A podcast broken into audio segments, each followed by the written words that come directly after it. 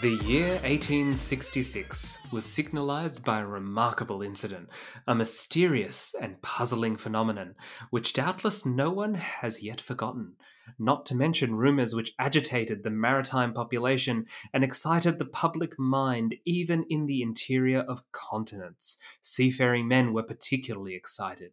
Merchants, common sailors, captains of vessels, skippers both of Europe and America, naval officers of all countries, and the governments of several states on the two continents were deeply interested in the matter.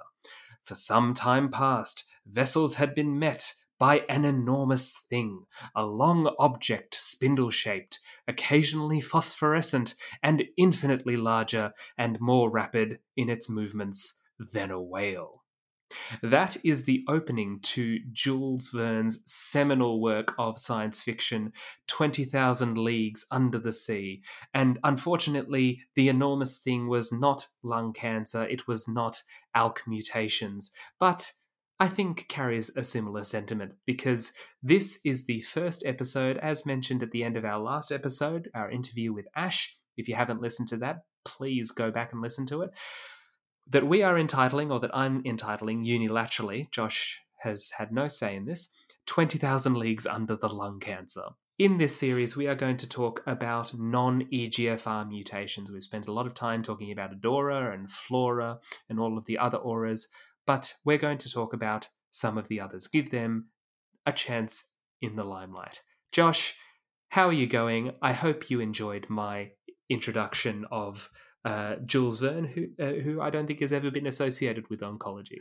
Michael, you never cease to amaze me with your esoteric introductions, but I think I got to 20,000 Leagues first, so I'm pretty happy. It was in one of our prior episodes, and I was Captain Nemo for that episode. It was beautiful. Yes, you do do a good uh, Captain Nemo. a good. Thank you, thank you. I, I... Yes, yes, you're very good at going mad right at the end and disappearing into the ocean. Spoilers. That is oh, that. That's the end. It's been a very long time since I read Twenty Thousand Leagues Under the Sea. Um. oh boy, shall we? Shall we get cracking on this week's episode? Yes, please please uh, introduce uh, the first mutation that we're going to talk about, and we're going to spend an entire episode on it, which is ALK mutations. Yep. Josh, as we as we dive down beneath EGFR and into the subterranean through the bronchi into the bronchioles and the parenchyma that is the lungs.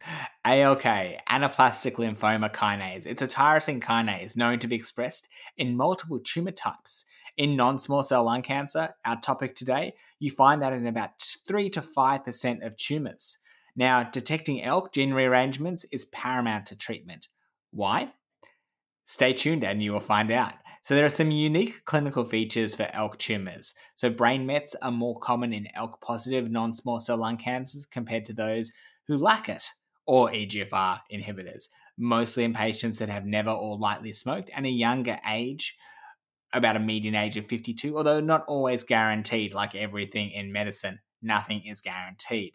The majority of patients with ALK mutations have adenocarcinoma rather than squamous cell carcinoma, although there's a small amount that can be squamous cell carcinoma. I feel I'm just covering myself, Michael, with everything I say. It's mostly this, but there's always a chance of something else. I'm sorry, did you just describe medicine as a whole? Yes, and oncology. So you need you need molecular testing for the diagnosis, and that's really the starting point of any lung cancer. And the question you're then going is like, I have a mutation. Do we have something to target this? Well, this is the episode where you get to find out.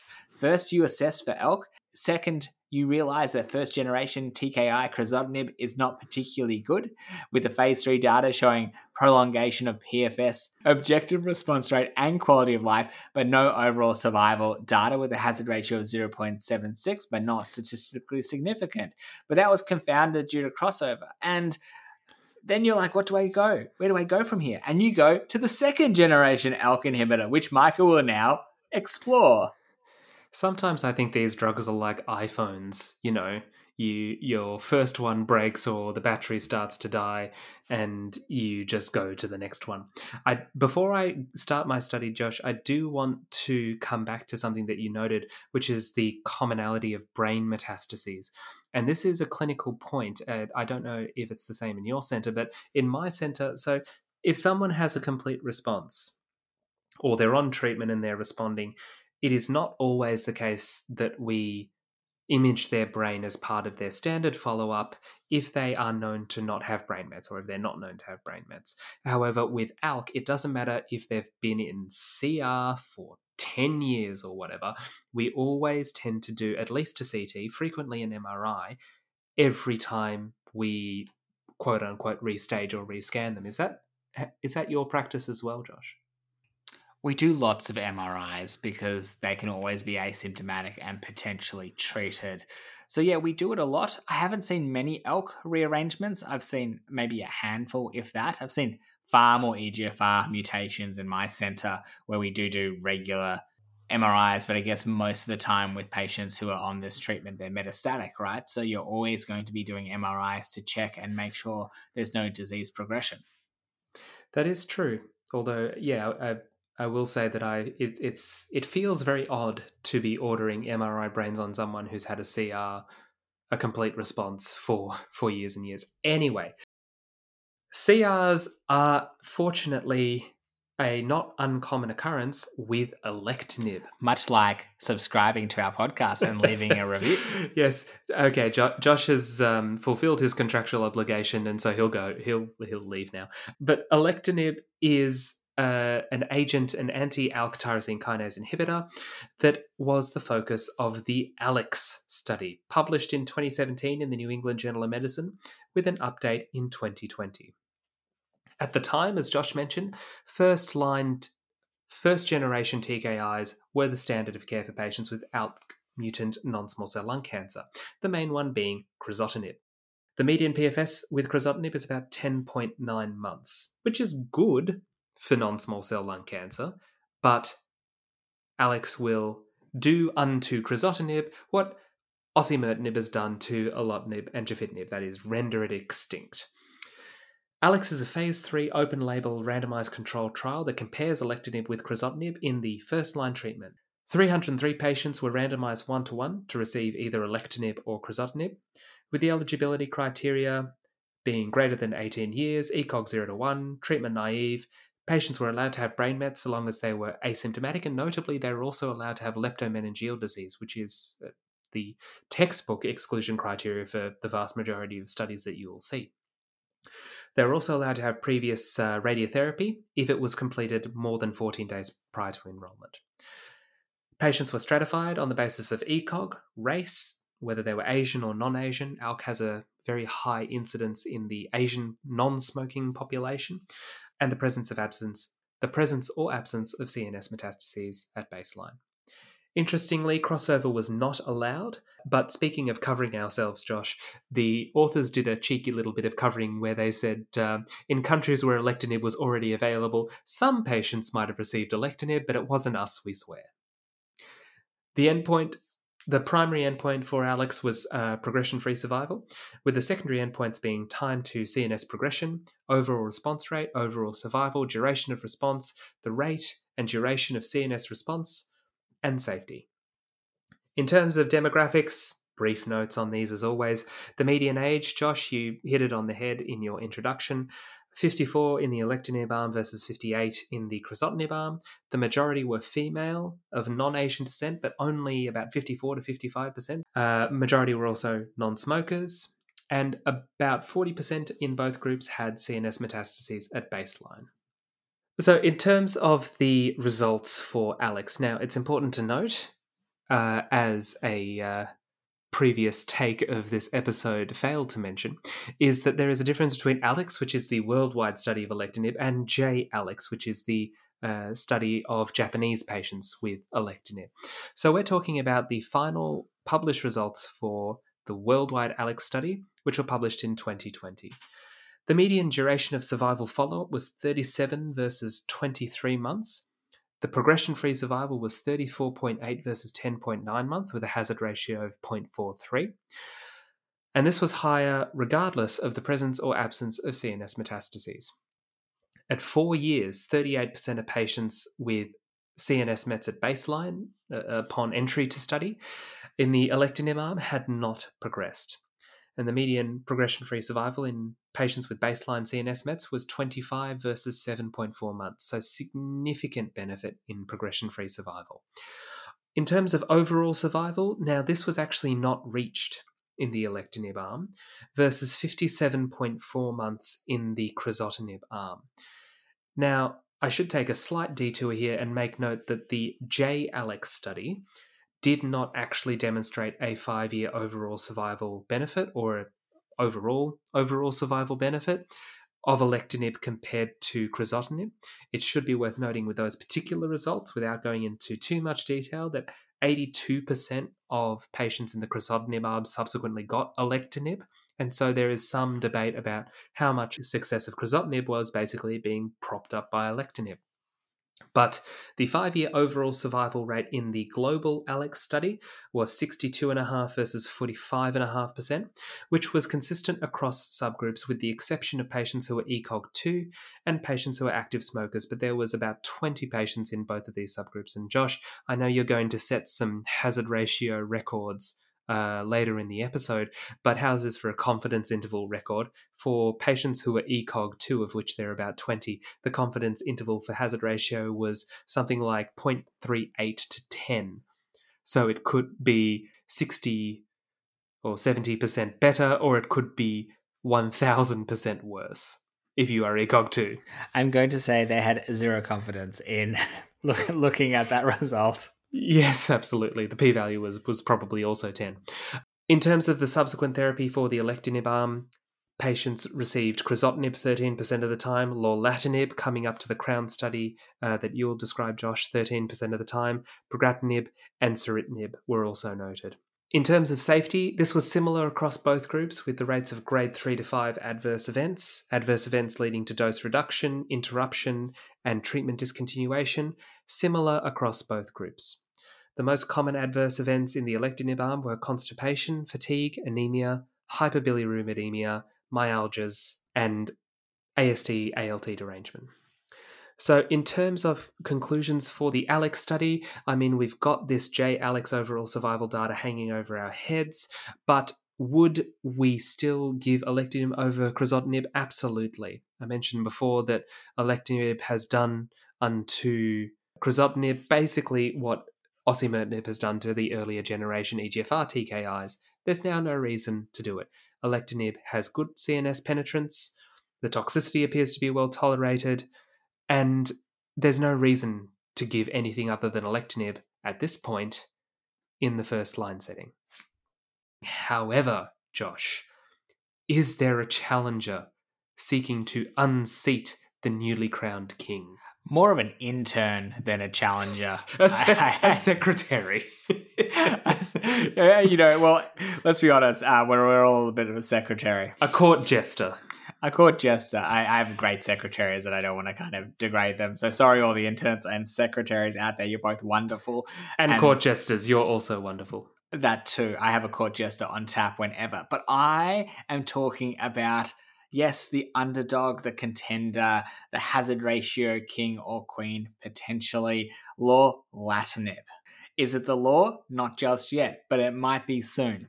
It is a novel third generation ALK inhibitor and has the broadest coverage of ALK resistant mutations that has been identified. Michael, I remember seeing this picture, and I will link it on our website of all of the res- the ALK mutations that it actually does cover, and it is a lot more than brigatinib, alectinib, crizotinib, ceritinib, you know, michaelinib. No, it's just Michael. Um, but there's there's so yes, it's really interesting. It's also been designated to have really good blood brain barrier penetration, which, as Mikey so eloquently put, is really important. No comment. None at all. I'm just basking in your assessment of my eloquence. Thank you. Well, well, you guys can be the judge of who is going to take the crown with today's episode. But the trial is called The Crown, and it was a randomized global phase three study comparing lorlatinib versus crizotinib, which at the time this trial was started was the standard of care. So you might take that into account. It's like, oh, why not alectinib, Josh? Alectinib is the new king. Well, because it wasn't around uh, at that point. And it was in those that were previously untreated with advanced ALK positive non small cell lung cancer, and recruitment occurred between 2017 and 2019. Patients that were included was the standard ALK mutation, histologically confirmed, asymptomatic, treated or untreated brain mets were eligible and ECOG from 0 to 2. Endpoint primary was progression free survival via, via blinded independent clinical review, and secondary was progression free survival by investigator, with overall survival, objective response rate, overall intracranial response, safety, and toxicity noted. The analysis was going to occur when 75% or 177 events of disease progression or death occurred. And the results were 296 patients underwent randomization, about half to lorlatinib, about half to crizotinib. The characteristics were quite similar to what Michael discussed. You know, 44% of each arm was about Asian, and the other 50 was sort of white, and there was sort of a splattering of other ethnicities, you could say.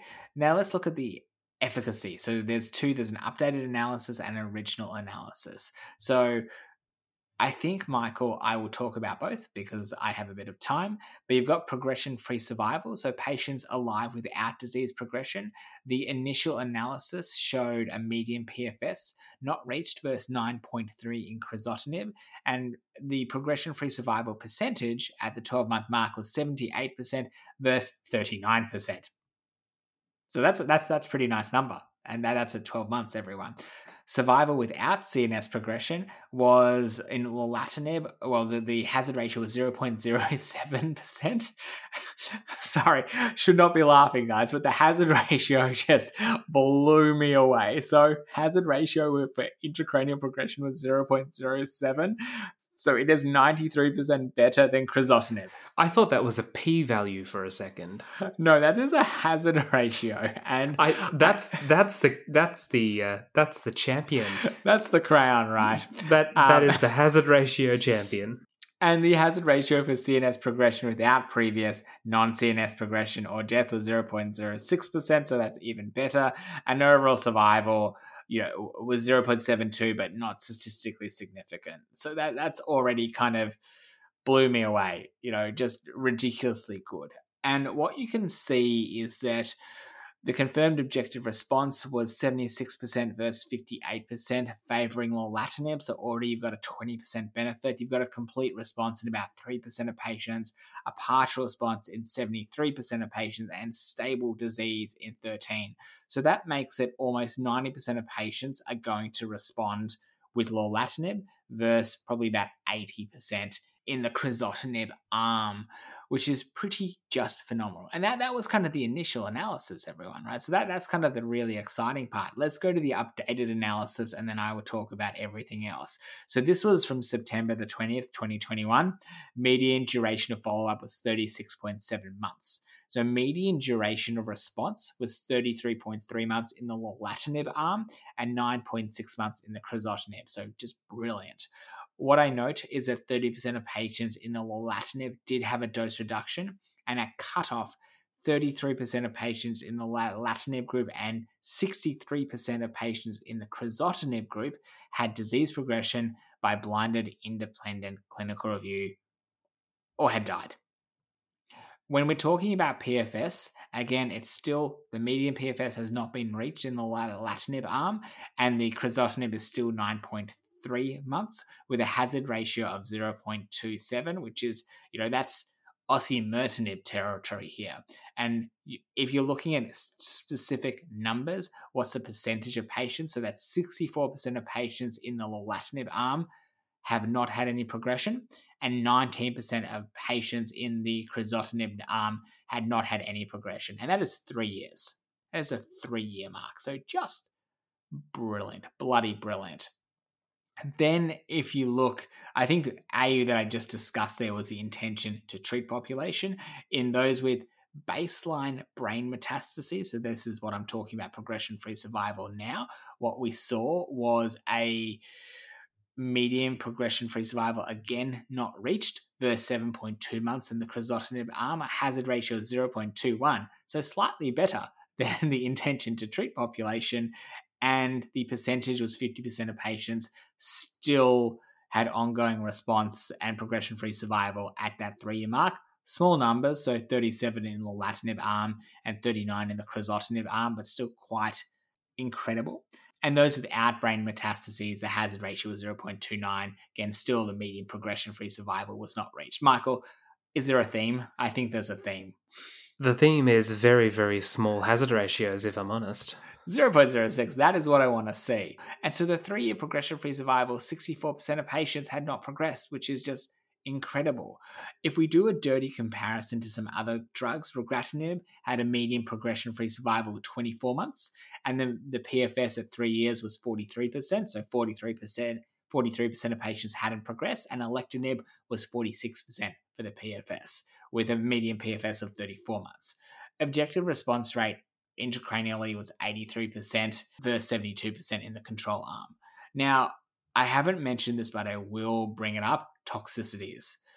There were toxicities, Mikey, and that's something important to note. So, adverse events that were worse than lorlatinib and things that I think if you're treating with this drug, you should know hypercholesterolemia, hypertriglyceridemia, edema, weight gain, peripheral neuropathy, and cognitive issues was four or five times more that of the crizotinib arm.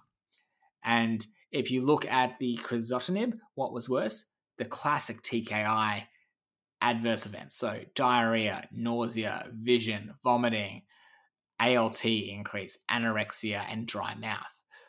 What I found fascinating and why I bring this up is adverse events leading to dose interruption or reduction in lorlatinib.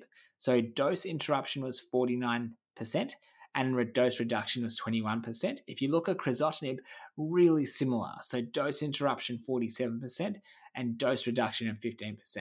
Interestingly, fewer people discontinued lorlatinib than crizotinib. So despite having more tox, people stayed on it longer. So I have questions about duration of tox, severity of tox, and it's all there in the in the article. But when you look at adverse events, you know, the grading and real life exposure is just two very different questions. So why is this not yet taken the crown and what is the issue with this trial. So, a couple of things. What I've spoken about, a lot of these were not intended analyses. So, while we've got improved data, it wasn't actually the outcome that they were looking for in the updated analysis. So, we don't have mature overall survival. And so that's a little bit hard. And if you look at the subsequent therapy, Mikey, 22% of lorlatinib and 70% of crizotinib received at least one systemic anti-cancer therapy. The main reason for discontinuation in lorlatinib was disease progression, and 27% was other reasons. With other treatments received, lorlatinib was crizotinib. They actually switched it, and that's quite interesting. And in the crizotinib, they went to lorlatinib and some other sort of t- alternative TKIs. So very exciting. Still needs some updated analysis on this particular drug, much like alectinib, Mikey. I don't know. Maybe it will fall flat. It doesn't look like it's going to fall flat. These these numbers are, you know, I'm frothing. I'm I'm just like shaking in my boots, like Puss in Boots. Um, you know, uh, I'm Antonio Banderas when he wasn't cool. No, he's always been cool. What can I say?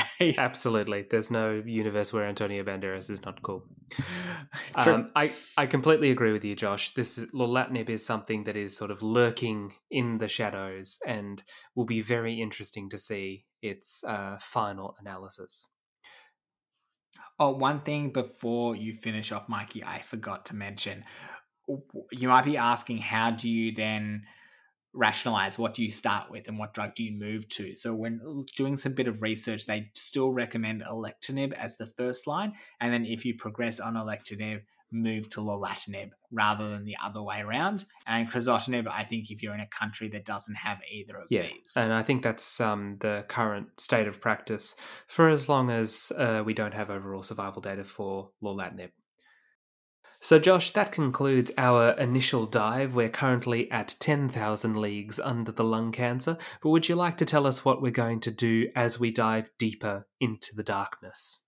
I feel I feel this is too soon, but I really don't want to get into a submarine. I think I've decided that at the end of this episode. That's not topical or anything. No, no, no. So next week we have something even crazier. We're going 50,000 leagues under the sea. We are going to meet the Loch Ness Monster and The giant I don't know, squid um, is the famous one. The giant squid and you know we're going to find the the lost city of atlantis is part of that that journey. But we're going to look at ros1 and kras mutations and the new and upcoming targeted therapies in this cohort. Michael i just love this. Like our future is going to be targeted therapy for patients who never had any options going back three years. So three years ago you really had pretty much nothing and now you have treatment options and it's just so brilliant. Anyway, so I'm really excited. I'm not excited to get into a uh, into anything that goes 10,000 leagues under the sea, but I'm excited to read about it. And as such, I look forward to joining you then. We'll see you next week.